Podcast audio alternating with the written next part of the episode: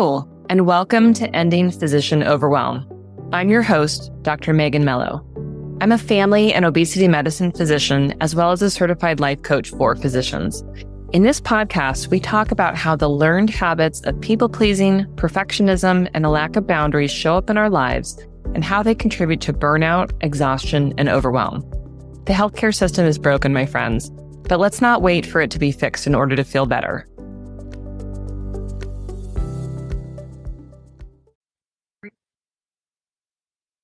Well, hello, my friends, and welcome to the show. Today, we're going to be talking about a common misconception. And this is not unique to our role as physicians, but I imagine that it's quite common amongst high achievers in general. It's easy for us to believe that our actions create our feelings. And let me give you some examples. Number one, once I become an attending, I'll feel relaxed. Number two, if I could only get caught up, then I wouldn't feel so burned out. Number three, if I could just lose this weight, I'd feel better. Number four, if I quit this job, then I won't feel so stressed out. Now, some of this pattern is what we call arrival fallacy, right? We imagine that once we have arrived at our goal or the thing that we're trying to obtain, that we're going to feel happy, that we're going to feel content and worthy and good enough or you know any other number of positive emotions you know that we're looking for in our lives and you know it's certainly true that we can temporarily feel different right once we achieve something right we can temporarily feel proud or happy um, you know, relieved to have come through something. Um, but this pattern of thinking pops up in day to day life more often, uh, just in the course of, you know, kind of the day to day. And I think it's a problem for us. For many high achievers, there is a sense that a feeling of calm or being able to relax or being able to feel worthy and enough is just around the corner from us completing some kind of task.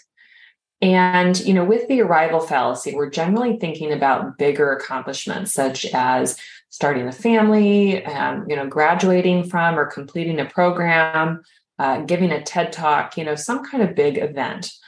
But the more sneaky version of this is that when we believe that completing tasks, you know, little ordinary day to day tasks such as chores around the house or answering messages in our inbox, is going to create an ability to unlock emotions that we find ourselves craving. And that's just not how it works. Our thoughts create our feelings. Our actions do not create our feelings. And let me give you an example. Let's say that the task of cleaning out the junk drawer in the kitchen is on your list of tasks, right? It's on your to do list. And you would love to have a relaxing weekend Maybe you want to go out with friends, you want to take a nap, but cleaning the junk drawer has been on your list for a long time. And so you tell yourself, mm, if I clean out the junk drawer, then I'll be able to relax and I'll be unstressed and I'll go out with my friends. Okay. So you clean the junk drawer and it looks beautiful. And you go to cross this off your to do list. And then you notice all the other tasks that also have been on the list for a long time. And now you do not feel calm or rested. You, in fact, feel stressed. And, you know, as though organizing the junk drawer was really a silly thing to do because there are other things on your list that are more important. And maybe there's a lot of things on your list. And you've just launched yourself into this cycle of feeling that what you just did was not enough and that you don't deserve to rest or to go out with friends because all you did was clean out the junk drawer. And this can seem like a very silly example, but I hear stories like this all the time. And some of it has to do with the unreasonable amount of tasks that end up on our list of shoulds, right? You know, the should list, right? It's like the to do list, but it's filled with even more crap that you heard a friend talking about, or you saw in a magazine, or your nagging aunt asked you about last time she came to visit, right? There are so many shoulds that frankly will never get done but it's a list that we, you know, find popping up in our lives over and over and over again, right? That often makes us feel bad, right? And leads to this sense of inadequacy. Like, I'm never going to be able to do this, and therefore I'm never going to be able to feel, you know, worthy or enough. Another component of this is that we very frequently compare how we feel inside to what we see in others on their outside. And so if we see that someone else appears to be happy and relaxed, and we see them, you know, joyfully cleaning out their kitchen and organizing their junk drawers in a magazine perfect fashion, it's very easy for us to imagine that if only, you know, we did those same things, right? If only our kitchen and junk drawers were beautifully clean and organized, that we too would feel happy and worthy and be able to relax. But in truth, we really have no idea what someone else feels like inside. And because our thoughts come from our feelings, even if someone that we see appears to feel happy and calm and balanced and well rested, it has to do with the way that they think about their life and the challenges that come up, and not because they have a clean kitchen. And again, this may seem very silly, you know, especially in a podcast where we're talking about physicians and burnout and overwhelm, but it comes up again and again and again. This is a common theme. It's a common thought error that many of us share that if we act like other people, right, if we do the things that they do and the tasks that we see them doing, that we're going to feel different, right? That we are going to feel rested and worthy and calm. Another very important element that's at play here is our habit of really intense self judgment. And I know that not everyone experiences, you know, such critical self talk, but if you are here listening to this show, there is a very high likelihood that you are someone who has a sharp and harsh self critic. This is not because you are a negative person or a pessimist. This is because we have trained in an environment where we rely heavily on external validation in order to advance, and we are often led to believe that there is no room for failure. Moreover, we are also often led to believe that if there is a bad outcome for a patient, that if disease advances or surgery or treatment fails, that it is our fault. We are trained to believe that bad outcomes arise from our lack of skills or knowledge our lack of ability, uh, you know, to implement an effective treatment plan. We are often not taught to consider the components that are outside of our control, right? The patient's genetics, their socioeconomic factors, human behavior, bad luck. Many, many factors that are completely unrelated to us are at play in every single human medical condition that exists. Period. But because it is emphasized so strongly that we need to be perfect. And it's implied that there's no room for error and that bad outcomes are caused again by our lack of skills or knowledge or some other factor related to us. We very frequently develop a very harsh self critic. And this self critic seeks to avoid shame, sadness, and feelings of inadequacy by making us believe that we must always do better act perfectly and not make mistakes, right? That our actions are what create a sense of worthiness. But there is no set of actions that will allow us to avoid 100% of mistakes or bad outcomes or disease progression in medicine. It is not our actions that will change our feelings when these things happen. It's understanding our thought patterns, including the thought errors that we can control all outcomes, and being very clear on what thoughts we want to keep and allowing ourselves to have emotions. If I feel sad that a patient with cancer has progressive disease, I don't need to interpret that as a failure on my part. I can allow myself to feel sad. I don't need to do anything to fix that right now. Sadness is allowed. Sure, I can review the chart. I can see if there's something that I would do differently next time. I might ask a colleague if they would have done something different, right? And I can do that with the lens of self compassion and curiosity and not self blame. But taking those steps also doesn't change the fact that I feel sad. And it doesn't need to either. I can learn to allow the sadness to be there. And why is it that we so often default to this pattern of thinking that we can change the way we feel through our actions? I think that's because, as high achievers, many of us have learned that actions are actually easier for us than sitting with ourselves. Now, some of this is conditioning, right? We've been taught by other people, including people who are and were likely very hard on themselves. And, you know, there's some elements of generational trauma that flow from attending to fellow to resident to student and perpetuate themselves, right? The same way that trauma can perpetuate within genetic families, right?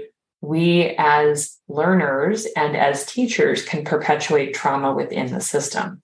It's easier for me to tell a trainee that they made a mistake and they should have done X, Y, or Z thing, right? Little little Monday morning quarterbacking, than it is for me to sit with them and for us to allow ourselves to have difficult feelings together, right? Or to sit with someone and allow them to have feelings without me trying to fix them, right? It's much easier for me to focus on actions. And when there aren't actions to take, it's easier for us to numb. It might be, you know, in groups, it might be alone, but it's very easy for us to turn to, you know, numbing ourselves with food, alcohol, social media, you know, overworking, uh, hypervigilance, etc rather than to really connect with and share our thoughts and feelings and be vulnerable with each other. Right?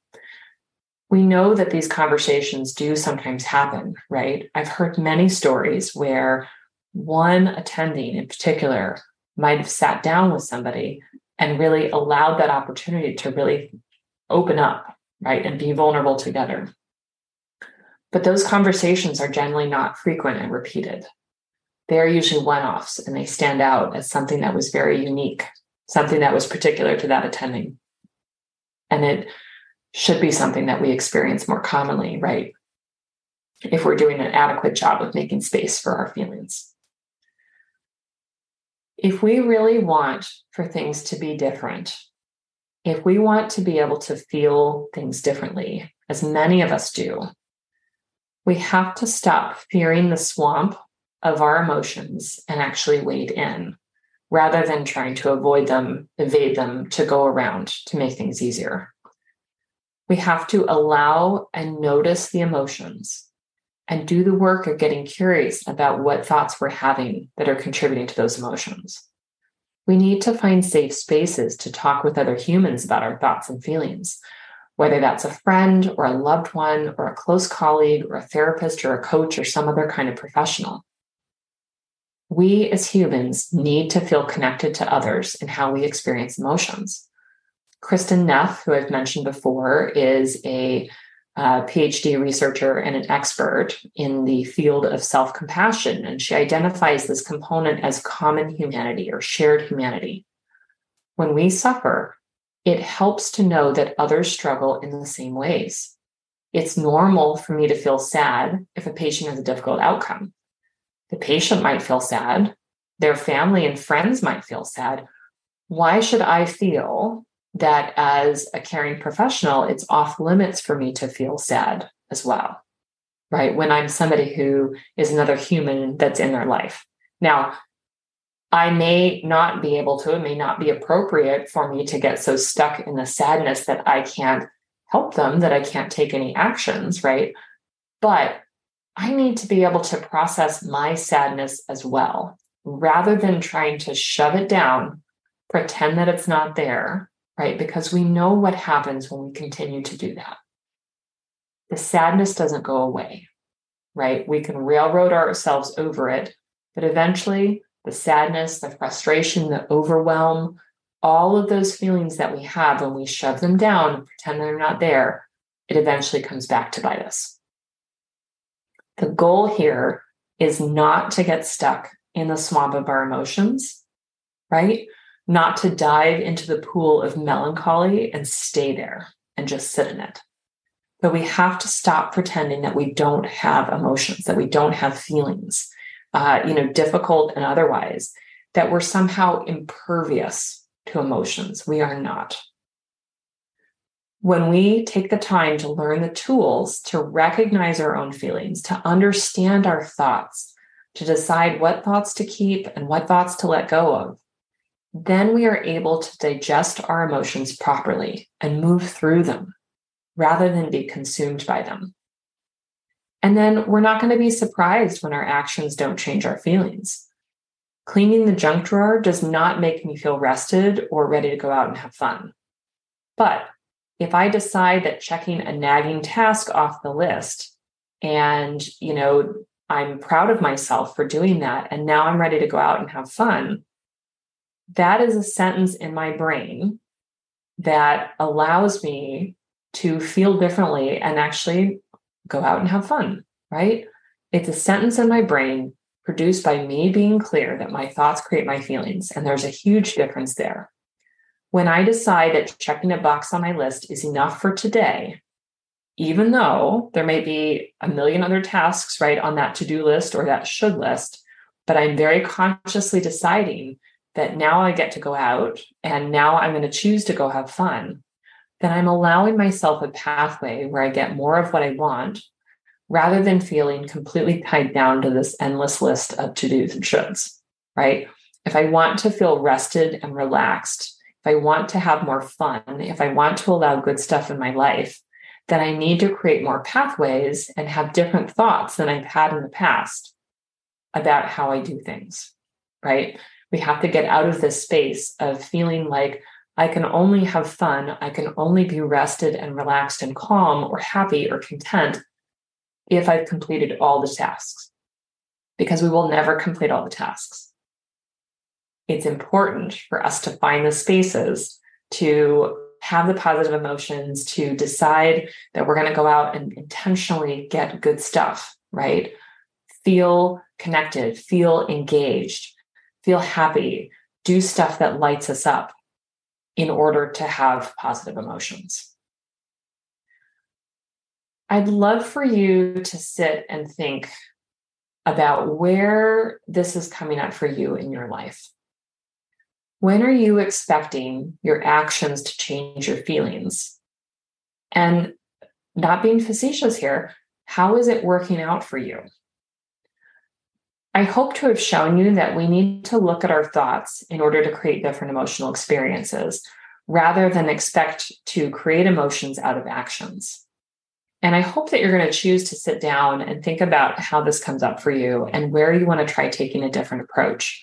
You know, choosing to identify the emotions that are coming up, looking at your thoughts instead of fixating on a task to do to try and change your emotional state. Again, I'm going to say it but this is harder to do the work this way, to sit down and be with yourself and look at your thoughts and feelings rather than to, to decide, well, I'm going to go clean the bathroom and then I'll feel better. But on the other side, when you actually sit down and get clear, right, and do this work, then you make space for more emotions that you want to have rather than you know ending up with the experience of okay i clean the bathroom and then i start feeling resentful because i'm having thoughts of well looks like i have to do everything around here or i can't get a break. Or you know i have this you know cascade of new tasks that you know leads me feeling exhausted and overwhelmed because now that i clean the bathroom i decided i have to go clean the house and i need to reorganize this and do that job Imagine if instead of repeating this experience over and over again, as many of us have done, you try doing this work with your thoughts and feelings and you get to have a new experience. How would it feel to decide to take pride in your accomplishment, even if it's quote unquote just cleaning out the junk drawer? It takes some practice to change the way that we think, but this is absolutely possible for you. I can guarantee that you've done much harder things. You've learned many harder skills, and you can do this too. So don't let that stop you from making this change in your own life. My friends, thank you as always for listening. And until next time, take care.